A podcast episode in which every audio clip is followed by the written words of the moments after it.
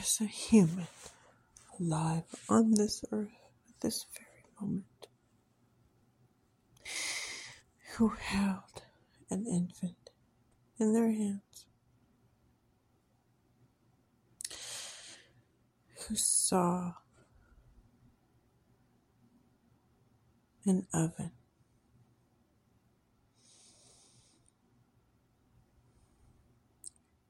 And thought it was a good idea to place that alive, innocent, plump baby into this oven and turn and turn it on to cook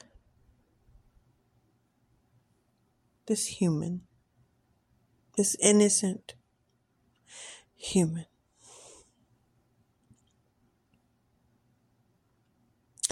To stand there and listen to this plump, beautiful, chubby, cherub like human be burned on their stomach from the heating element, heating up this oven. To stand there and rejoice at this, and to stand there and watch the woman that made this human in her body and bore this human from her body be raped.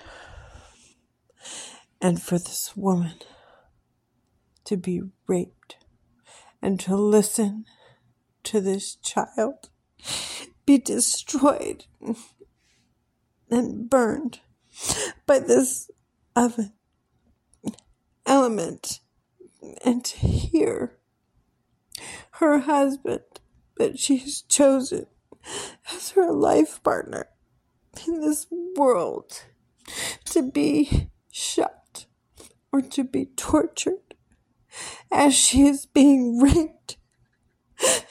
And you think that these humans that are still on this earth are able to breathe the air and to feel the sun on their face and to think that you think it's okay that to chant in every city in America and around the world that Israel needs to be destroyed from the face of the earth, from the mountains, from the river to the sea, to think that you need for this to happen.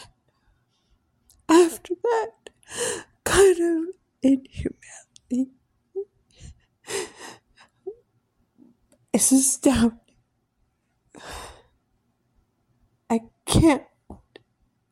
Cannot believe it. It is not true of humanity. If this is true of humanity, we are done before we even get started. There is so, so much promise that we are wasting. You cannot think this is